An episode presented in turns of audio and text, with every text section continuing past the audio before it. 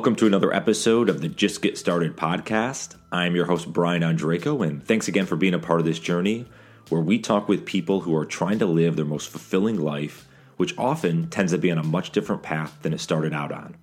Whether it was changing careers, getting laid off from a job which sparked their entrepreneurial journey, or breaking through the noise to answer their calling. All of these types of situations and more, but they wouldn't have gotten to where they're at today if they didn't get started. We talk about the why and the how of these getting started moments and the lessons learned along the way. I'm grateful to have you listening in along on this episode, so let's get it started. On this week's episode, please welcome in Paul Benigeri, who is the co founder and CEO of Archive, a Stripe backed company that develops software to automate e commerce digital marketing workflows. He's a founder and operator who's done everything from building custom e commerce platforms to deploying millions in ad spend. Prior to Archive, Paul was VP of Growth and Engineering at HVMN, running the direct to consumer brand's digital marketing, e commerce, and engineering teams. He also received his Bachelor of Science in Computer Science from Stanford University in three years. I hope you all enjoy this wide ranging conversation I had with Paul. So without further ado, please welcome in Paul Benigeri. Paul, welcome to the podcast. Glad to have you, man. Thanks, Brian. Excited to chat. Yeah, I'm, I'm excited as well. I interesting background. You know, I always love folks that kind of, and, and, I know we'll talk about this a little bit, kind of the transition you made, right? Going to, the Stanford and how you uh, decide to co-found a company and, and do all this stuff. So I, I want to talk through that whole progression um, over the last, what I guess six or seven years it's been um, since you left school. But I thought I'd start, and, and I don't always start here, but actually I'm really interested in what you guys are doing there at Archive. Can you give a little background for everyone listening in um, in terms of what y'all are doing, the tech you have, and and how for e-commerce and stuff? Because I thought that was interesting. We're going to go into that a lot down the road, but can you give a little preface up front, maybe a 30 seconds on it before we jump in the interview? Yeah, for sure. At Archive, we came from operating our own e-commerce brands and businesses, and we spent a lot of time back then solving our own problems. And about a year and a half ago, started an Archive to really help you know, get rid of some of those annoyances and workflows and streamline everything for digital marketers. So we have two products for digital marketers. The first one is called Archive App. It's the first Shopify app that will automatically detect and save Instagram stories, feed posts, and reels. So when your customers or influencers are sharing this really great content on Instagram and it's disappearing within 24 hours, then you could just let Archive App now save that for you which can be a really, really valuable asset for all of your marketing campaigns, right? Just sh- saving that UGC, building that war chest of content is going to enable e-commerce brands to do more with, with what they got. Our second product is called Archive Communities. That's more of a service where we build and scale nano influencer com- communities for consumer brands. So instead of paying 50 influencers or 100 influencers, you can work with Archive to work with a thousand or two thousand or sometimes up to three thousand nano influencers every month. So we're really spreading your influencer marketing bets across way, way more people, which typically leads to much stronger performance. It's hard to do because you know there's a lot of people to talk to and it can be inefficient, but we've built so much tech to streamline that that we can do it consistently really well. And that's why brands really like to work with us on the archive community side. And just to be clear, all we do is work with Shopify companies. Um, we think that it's a great platform. There's a ton of people there. And so we focus a lot of our tech on the Shopify ecosystem. Gotcha. Okay, cool. Thanks for that overview. What is uh maybe and I don't I'm not as affluent in this uh, or fluent. I don't know why I said affluent, but anyways, whatever the word is, um, nano influencer. What would is there like a degree of following? How how do you compare a nano influencer to what would be considered a regular influencer? Yeah, that's a great question, Brian. So again, what is an influencer to start off with? It's someone that has influence on a platform. You know, you're an influencer in the podcasting world. You might have influencers in YouTube or on Instagram. So if we look at Instagram specifically to define nano influencer, they're not a celebrity like Kim Kardashian. They're not this professional influencer with like 500K or 5 million followers that just spends all day creating content for Instagram. They're kind of this cool kid on Instagram with maybe 5, 10, 20, 50,000 followers. They're sharing their life. They have an engaged following. And there are so many of these influencers because Instagram has taken everyone's life online. So compared to maybe 10, 20 years ago, where you had maybe a thousand radio hosts or a thousand total influencers in the world, you now have hundreds and hundreds of, of you, you have millions of, of these smaller influencers. Mm-hmm. So the way we define them is maybe between 1,000 to 50,000 followers. Their engagement is really, really good because most of the people that follow them are their friends, their families. So they really care about that content and trust them. And I think one of the most common questions that we get when we start working with brands and start talking about influencers is, well, don't I want influencers with like bigger followings? And it's actually like not the case. So let's take a, a case study, for example. Imagine you have an influencer with 100,000 followers, right? They might have an engagement rate, so percentage engagement, the amount of likes and comments of say, you know, uh, let's say 2%. So they're going to get 2,000 likes and comments on average for every post.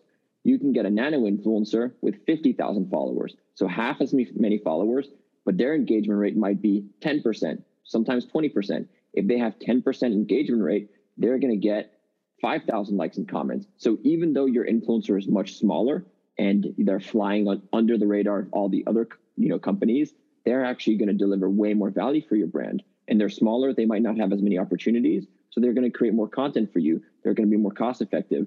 And so we see brands moving towards the strategy of working with these small influencers consistently win and get really, really good performance.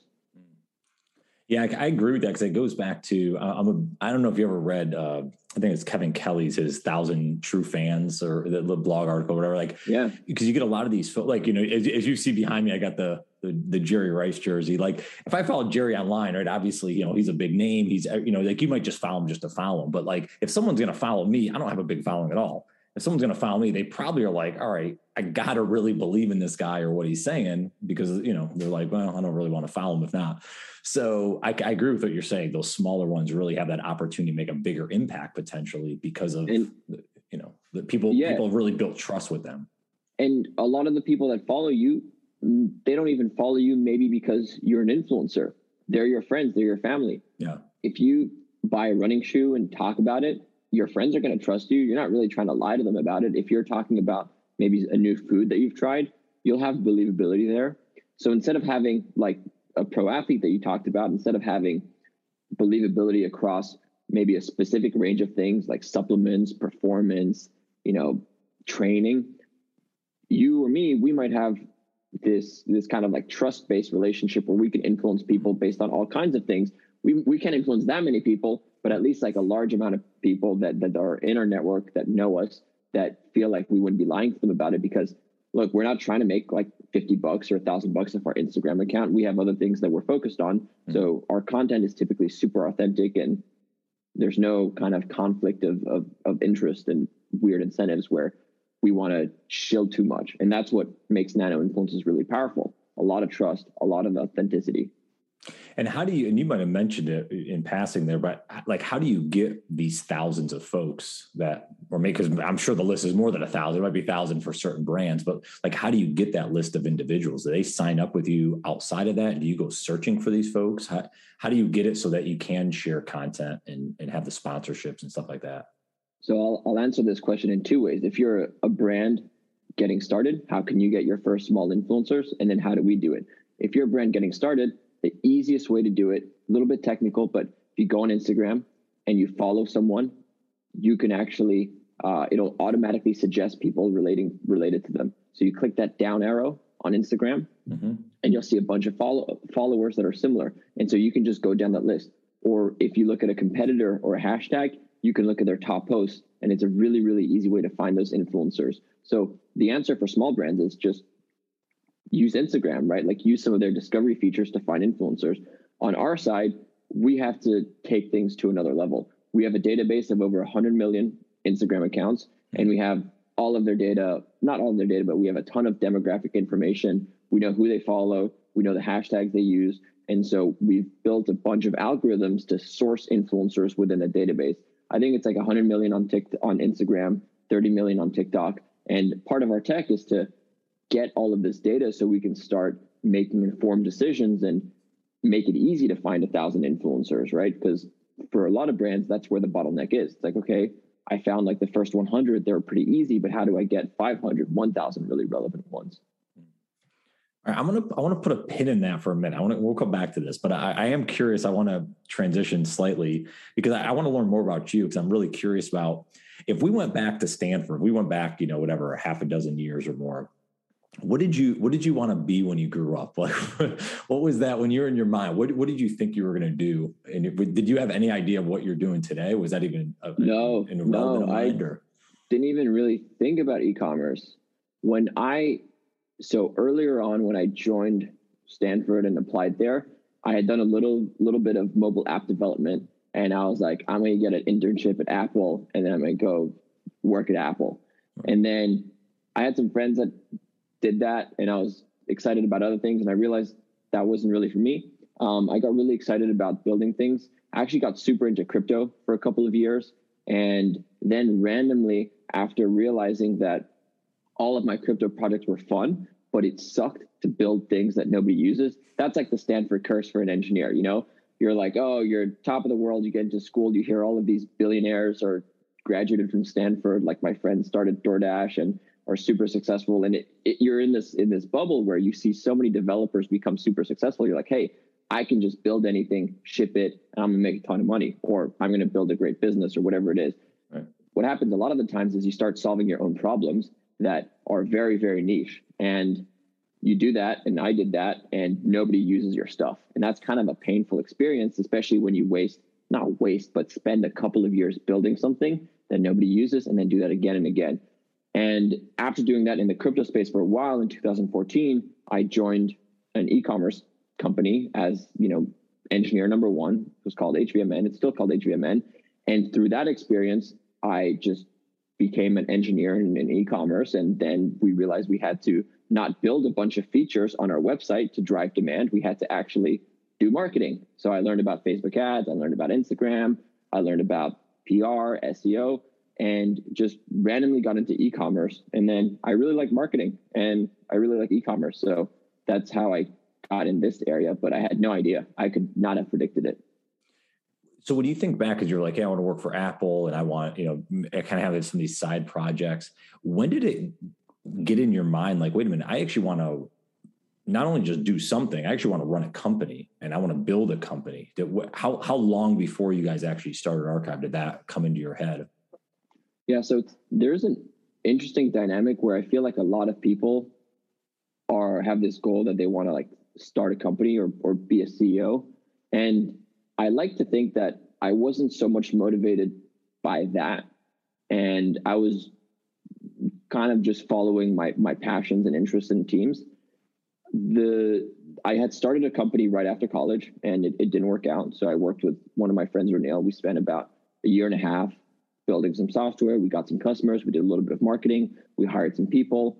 Um, it was bootstrapped. So we got an experience there. And then I had no problem going back to being an employee and working for you know four or five years and i think that was actually a really good move because i got to learn from great people work with great people and get industry experience that led me to a lot of insights to start archive what made me really excited to start archive again was i think just the general problem space and the the, the clarity that all of the problems we wanted to solve were real in the space like i spent like five years on the e-commerce side and you know Jeff too, and a lot of them are our early team members. We had been solving these problems for HVMN, and it was so obvious that these were problems that every e-commerce company had, or maybe half of e-commerce companies had. So first of all, it's just like painfully obvious that we were potentially going to solve something that a lot of people would need. And then the second thing was, I was all, I'm really interested in optimization and being more efficient, and that translates to building teams and companies too. So I was really passionate and um, I would say thoughtful about how I wanted the teams I was working for, my teams to operate. And I felt like in my previous role, I didn't have as much ownership of that as possible. And one of the exciting things about starting a company is that you can really design it in the way you think is going to be best for maximum productivity, maximum performance. And I think that is a really fun thing to work on. Not just shipping some apps and products that brands are really excited about and, and you know paying for, but kind of like designing the culture, designing the teams, designing, you know, the strategy, how we do meetings, what apps we use, guides for this, guides for that. That's something that I was really, really excited about. And I and I love having a lot of ownership towards that and kind of, you know, designing that system. Hmm. And two thoughts. Well, and I'll kind of span a couple different thoughts, I guess, and we'll go in a few directions. Um, one, did you have any scar tissue from that first that first business not working out when you were trying to start the second one, or like in terms of the mindset? Did it did did it Do you have like that fear of failure or anything, or was it like screw this? It was different product, different everything.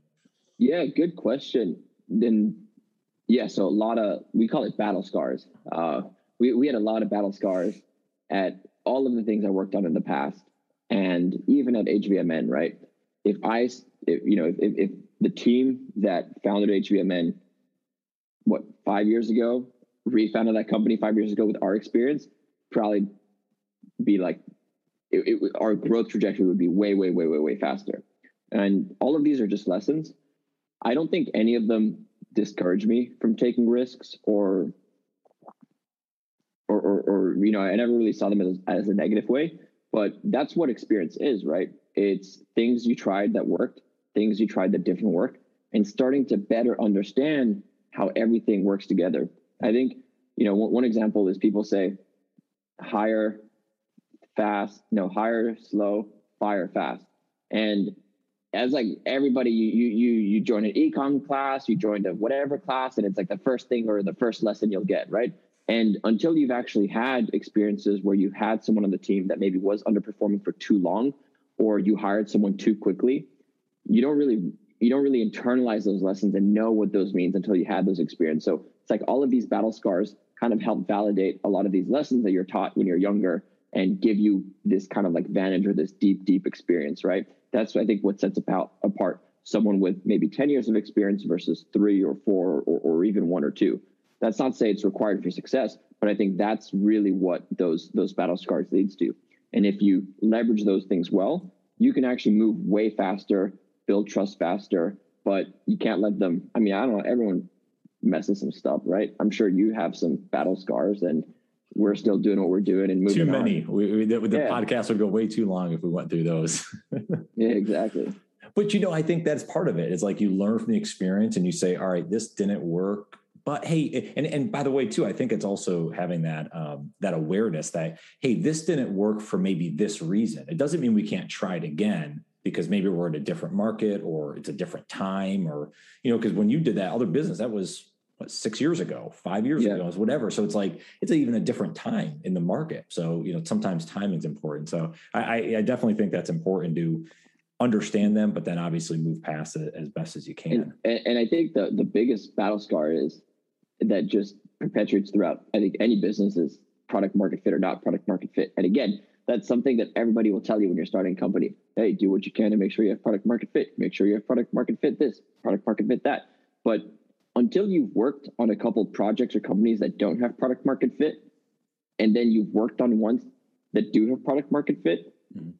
like you can rationalize you have product market fit every single time. Like the amount of times I launched some things and saw some stuff and was like, oh, we got product market fit. We're good. We're good. And then like it fills that too many, too many times. So that's probably the biggest area of scar tissue is spending six months or a year working on something that you as a as a human are rationalizing to be product market fit where in fact it's just some early indicators of maybe traction but not a deep deep deep enough you know artery of product market fit. Hmm. What did you, what did you guys do for Archive to accelerate that? Then did you bring in customers early on? Did you get a lot of user influence yeah. I mean, the single biggest thing we did was run an e-commerce company for five years, right? Okay. Yeah, true. And, and that, so, true. So That's like experience in itself. Say, yeah. It's easy to say do this, do that, but it's like, hey, like we ran ecom for five years, and now that puts us in a really good position to, you know, build services and software and, and SaaS in, in the e-commerce space.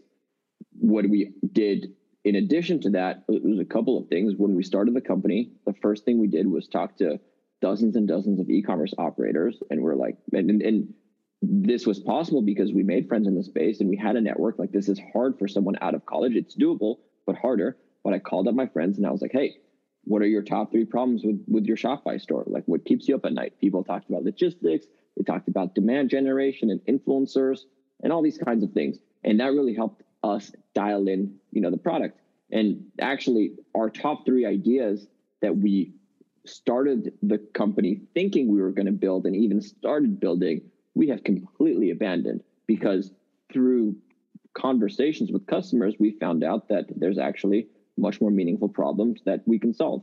And those are kind of verified. Like we actually used to face those same problems back at HVMN, but it required some conversations to customers and some building and doing to have those insights come up and feel like a really good, you know, business thing. And then the other thing that's really important is, especially in the software side, we are being extremely rigorous, proving that we're getting product market fit every step along the way, right? So the first thing we're doing is, and maybe it's a multi-step process. The first thing we're doing is, hey, do people actually have this problem, right? And so that's again talking to customers, seeing if they, you know, sign up, surveys, interviews, different things, see if that if they have the problem. The second thing is we'll have them try the app that we're building and be like, hey, like, does this solve your problem? And then I think a combination of those two, it's like, okay, if the problem exists and our software solves the problems, and also being really, really thoughtful in terms of how we prove that. Like, how do we actually prove that our software or solution solves someone's problem? You need to be thoughtful about the metrics and things like that. Um, and so, you know, we're kind of like building in a very, very, very, I would say, paranoid way, assuming we don't have product market fit, right. like doing everything we can to prove it. Because if we don't have product market fit and we're continuing to work on this, we're all wasting time, which is, you know, the most precious resource anyone I have, you have, anyone on the team has. So we want to be very, very kind of pessimistic when looking and measuring it so mm that we can make sure we're on the right side of the coin. mm Well, and if I kind of double click on that for a minute, if we went down the path of ego for a minute, you mentioned something earlier about, and again, being fortunate, you know, using your network, having good conversations. But, and I'm curious your thoughts, or maybe it's at least advice, things you've learned is as humans though we like to think like yeah i heard all these things because you mentioned hey we took the three off the list and we put new ones on but in some way deep down we want to kind of have that ego of like yeah but you know what i see ahead of the road that no one else sees kind of thing did that ever cross your guys mind of like well do we really want to remove this because we think this could be the next phase that no one's thinking of was that a hard battle or was it pretty easy to trust kind of the friends and colleagues you yeah, I I mean, it's like, look, we want to. At the end of the day, we want to win, and you're not going to win by having a right assumption on day one. Like, who cares? Like, I, I don't know. I I don't care if the first idea was good or bad. Like, I just want a good idea, right? Right. Uh, and, and so that's how I think about it. And all I care about is winning, not really being right the first time. You know, we can we. Yeah. I, I'd rather be right the tenth time than thinking I'm right the first time. right. Um, so so that's something that is is real and, and it's like look if you really care about building something great then that's what matters and then i think just in general we really try to foster a culture of, of trying to prove that we're wrong right it's humans are biased we're always trying to be right and so we all have to be extremely deliberate in trying to get the right of feedback from peers from customers from experts, advisors to make sure and, and actually to help point out blind spots so that, you know, like sometimes the biggest win is finding out you're wrong, right? Yeah. And then because that unlocks the most amount of learning or growth. Yeah, that's a that's an absolute great point. Um, when you when you guys try to start or we're about to start again my curiosity always goes to because i think about getting started all these folks i talk with and everyone has their their oddball kind of like random serendipitous moment of how things started. What what were the conversations like if, if you can remember back a few years, like with your co-founders and stuff? Did did was it like some coffee, you know, talk and you're just like, hey, you know, I got this idea. Could we do that? Like, how did it kind of go from just that ideation phase and then move forward? How, how were those early conversations and discussions? Was it an easy, quick move? Or did it take a lot of conversations to realize you guys had something? Well, I would say we're a little bit different because it wasn't like someone had an idea and we tried to recruit a team. It was we knew we had people that we had worked with. We had a founding team that was really Epic that we'd worked with for a long time. Mm-hmm. We all had this e-commerce experience, and we're all like, "Hey, COVID is happening. E-commerce is blowing up. We want to build software for this. We're all super excited about it." So we had this constant, which was the team, the passion, the experience mm-hmm. in the space, and then we had some ideas for what we could do there. And the interesting thing is, we were initially going to do pure software, like kind of Shopify App Studio, and then I was going to do with with one of my other you know team members, Adam. We were going to do this agency to run these gifting programs, which is now yeah. a big part of our almost our entire a large part of revenue right now is archive communities, these gifting programs. So when I was telling my co-founder Jeff, I was like, "Hey, like I'm excited to do these Shopify apps together. I need some money on the side just to make sure that you know I can do this for a long time. So I'm going to mm-hmm. start with gifting agency with Adam, and we're just going to make some quick bucks, you know, while we work on the Shopify apps. And then we all just realized, like, wait, actually, all of our, you know, everyone's like actually asking for these gifting things. They want to pay more money for this gifting stuff than all of the Shopify app ideas that we have. So let's actually just group all together and, and, and do that. So that was kind of like an interesting thing where you know the the my funding plan, which was to start an agency with with my good friend and, and former colleague Adam, actually became our first product for the larger team.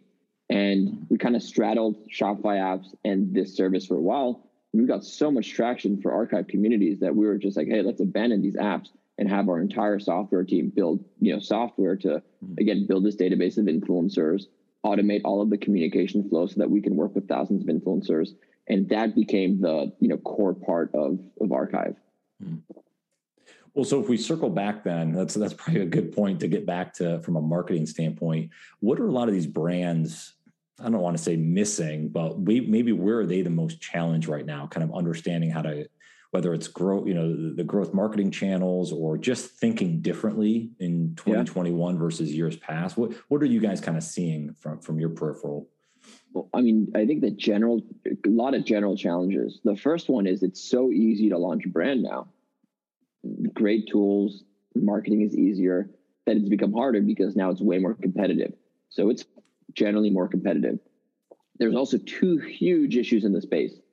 The first one is shipping and logistics there's something like close to 100 container ships stuck outside of California that are mm-hmm. just in queue. Like nobody knows what's happening. Maybe some people know, but I don't know what's happening. And so, cost of freight, cost of shipping has gone up like crazy. So it's really expensive to manufacture and ship now. And because of all of these things with Facebook uh, ads becoming more difficult with iOS 15, and now iOS is making email tracking more difficulty, digital marketing has actually taken a hit. So just, I mean, and this is just like any other time in history, brands have two major challenges. Number one, it's demand. So marketing, getting people to actually want their product. And the second is fulfillment. Well, how do you, you got a product, people want to buy it. How do you make a thousand, ten thousand, hundred thousand of it without running out of stock, managing your cash flows? And so it's becoming, I mean, it's just a constant challenge on both sides, right?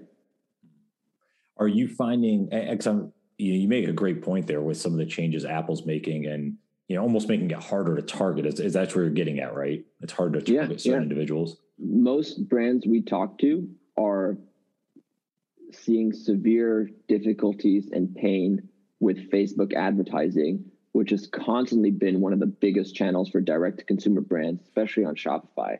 So it's like if you ask 100 brands what their top channel was, three months ago, six months ago, 80% would have said Facebook, maybe even more. And all of these brands, maybe, maybe not all, 80 to 90% of those brands are going to be telling you today that they have seen a large performance decline and just having a tough time recovering that. Where do they go then from there? What's the what what's so the alternative? We're we're seeing a couple of trends. I think a lot of brands are well, first of all, it's diversifying your channels, right? And so that's exposed a big weakness with a lot of direct consumer brands that were growing quickly is that they did not own their audience. They were relying on platforms like Facebook, Instagram, Google, and things like that. So we're continuing to see a big shift in channel diversification. We're seeing a lot of people move to TikTok. We're seeing a lot of people move to influencer marketing, and hence why we're in a really good spot right now. Because again, if you're leveraging influencer marketing, uh, you don't necessarily have to rely on a specific platform. You you have a relationship that you own through influencers if you're doing it the right way. Um, and we're seeing brands really invest in owned audiences. So they're taking their retention strategy to the next level. They're being really thoughtful about collecting emails and running good email programs. They're doing a really good job with their SMS programs. And actually, one of the most exciting trends I'm seeing is, you know, collabs and leveraging audiences to get essentially like peaks of demand. So imagine you're a streetwear company and you're selling really cool t-shirts and hoodies. Instead of just having your brand be the creative, you can actually collaborate with other brands. You can collaborate with other influencers. Mm. You can co-create a product and then whether it's a brand or an influencer, first of all, when you launch that product, it's a more interesting story. It's just like more exciting when two people come together or two parties come together. It's a little bit different than just like yet another limited edition flavor. And then the second thing is you're combining audiences. So if you're a brand and you're set up for a lot of these collaborations, whether you're doing Facebook ads or email marketing or something else, you can just stack up these partnerships and, you know, kind of steal from audience one, steal from audience two. So there's still a lot of really effective ways to grow through these methods, especially when you have a lot of distribution behind that you have, you know, owned that you don't have mm-hmm. to pay for, like influencer marketing, SEO, and things like that. Yeah, that's a great point. What have you? Um, well, let's. I want to go. Let's go to the future. Then we'll go. We'll go back to the future, or go back to the past. What are, if if you had if you were on the podcast two years from now? What would you be hopeful? Where where are you hoping the company goes? Where, where, what kind of expectations do you have? Are there certain goals you guys set out? Is there different products you're rolling out? Anything you'd share? Um, and maybe so two, two, years, years is far. Now? Yeah, maybe two years is oh, too yeah. far out, but yeah, maybe in the next year or so. What are, what are you hopeful for? Oh, oh, for sure. So we're really excited about Archive app. Right now, it's going to save. It, right now, it solves a really annoying hassle for brands. You've got people creating content on Instagram. That content is dope, and it disappears in 24 hours. So people are saving that manually. It, you're either like losing that content, or you've got a human screenshotting it or doing something stupidly manual. And so it's like, hey, use our robots. They will save this content for you and give you peace of mind. Don't lose your content. And from there, what do people do with this content? They go launch email campaigns. They go launch Facebook ads. They go launch, you know, they, they put it on their website, on their product page. And so what we want to continue doing is build software to automate all of these digital marketing workflows that are just not super fun, right? If you think of launching a Facebook ad, you're going to take a photo from whatever your brand asset, your Instagram, you're going to put it in your downloads folder, then you're going to go to Facebook, and then you're going to put the photo from your downloads folder back into Facebook. None of that is communicated. It is none of that is, you know, connected. It's like super manual, and I've done these workflows. Like they're they're not fun, and we we want to automate all of that so that again, once you have your really nice piece of content that we're collecting with Archive app, a really nice piece of UGC for Mother's Day. In a couple clicks, we want you to be able to launch a cart abandonment sequence in Klaviyo or a Facebook ad for Mother's Day, right? So we're going to really invest heavily in streamlining all of those workflows to make marketers have a way chiller time launching campaigns. And what that means is marketers can now launch more quickly. That means they can launch for more events. You, are not going to be like, oh, I don't have time to do this campaign for Mother's Day because you can do it in a couple clicks. And you can also launch way more things, which means you're testing more and you're going to unlock better performance.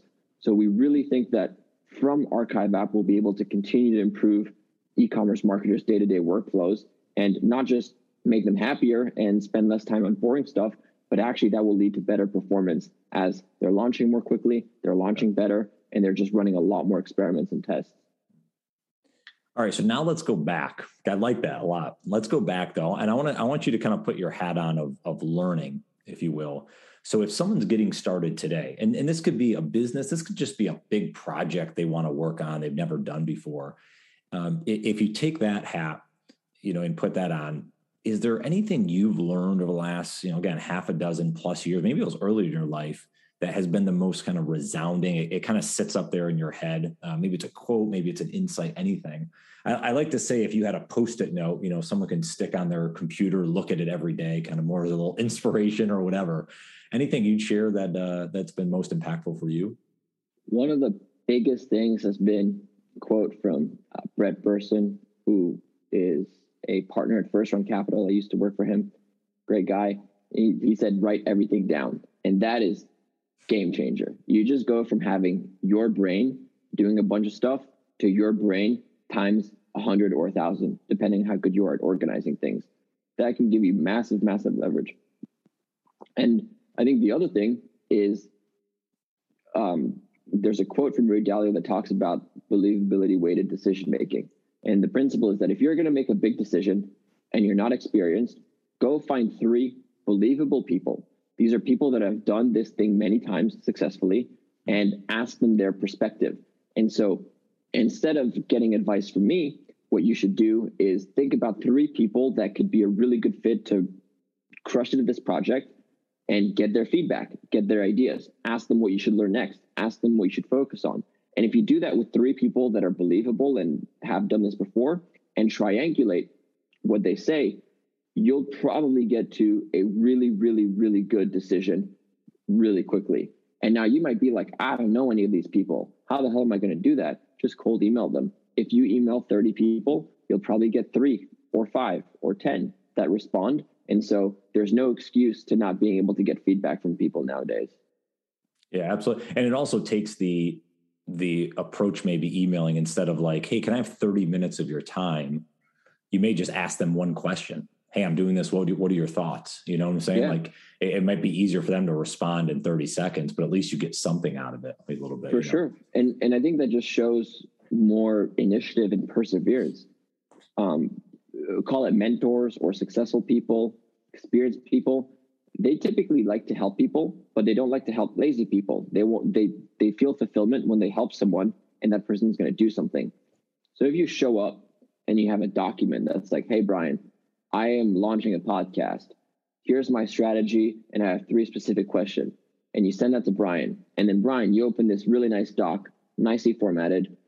That person clearly put the time to outline their thinking Mm-hmm. First of all, you're going to be like, okay, this person's hustling, doing some real work. I, am happy to help. You know, I I like I like to see good work in the world, right. and then you'll also be caught up really quickly. So instead of having to wait for a you know 10 minute monologue on the phone of like what that person's podcast strategy is, you can read it and more quickly give great feedback, and then you can always jump on a call from there. But you know, writing down your questions and your decisions on paper will lead to really good, clear writing that will help other people give you better feedback. I want to ask one more thing about uh, you talk about writing things down, and I see the notebook behind you. I don't know if that's one you use or not. Uh, do you carry around I, I, heard this from richard branson many years ago and i started to carry around a notebook and like write and i'll use you know i carry my phone so i'll use like the notes app as well. But do you find like a certain cadence? Do you carry something around with you? Do you do you have something that works for you in terms of writing your thoughts down? I i have different systems for different things. When i'm walking around or i guess sleeping or driving what i'll do is i have a shortcut with siri so I can say something and it'll add it to my to do list or my inbox. And then that's like a really good way to triage thoughts. And then for meeting notes, I have a separate system. I'll like prepare meeting notes and put them in, in Notion and create a doc for that. Mm-hmm. For feedback, I also have a different thing. I have a shortcut on my computer. So I can just press like one key and save that feedback. I think the main thing is the more you lower the barrier to entry for whatever you're trying to save, the more you will save. And so let's let's go to those examples, right? You know, if if I have a, a Notion doc ready for my call, I don't have to be like, oh, I have to create a doc to save notes. The doc is ready there and created. Mm-hmm. If it takes me half a second to log feedback, I can do it live on a call without, you know, interrupting the call. And it makes it really easy to save. And, you know, Brian, I'm sure you have noticed that when you do carry that notebook, it's it, you're probably more likely to write stuff in it than when you're not, right? Right. Well, and and it's also the reference back because I don't know about you, but I got shit flowing through my head like every second. It seems like all new, you know, like random, and then like for whatever reason, like ten minutes later, I'm like, oh, what was that thought? So writing it down, I can at least look back on it, whether it's the next day, week, month, whatever, and be like, oh, okay. And at least it kind of gathers like, okay, where was my train of thought? And I think, well, part of this too, to your point, is like also what is your what is the end game with it right? So for me, I blog, you know, three times a week. And obviously, I, I put a lot other different content and videos and stuff with the podcast. So it's like I like to have those random thoughts because those might turn into like a blog article. For you, right? It's different stuff maybe to run the company and you're getting different ideas on the side. You know, so I think that's one thing to be relevant. Like, why am I writing it down? And then that might help you categorize it or use different systems to your point. Um, it might not be just one notebook, it might be a couple different areas, you know? Yeah, exactly. So what I what I do is I save a lot of stuff in I use this app called Things and it goes into my inbox. So feedback, ideas, whatever and then on a daily basis, I do this thing I call like inbox processing. I'll hmm. go through my emails, I'll go through all my Slack, but I'll also go through all of my new to dos. And those to dos could be anything. They could be an idea, a piece of feedback, and I'll delegate that. I'll add it to an agenda call for, you know, some people on my team that I might meet later this week.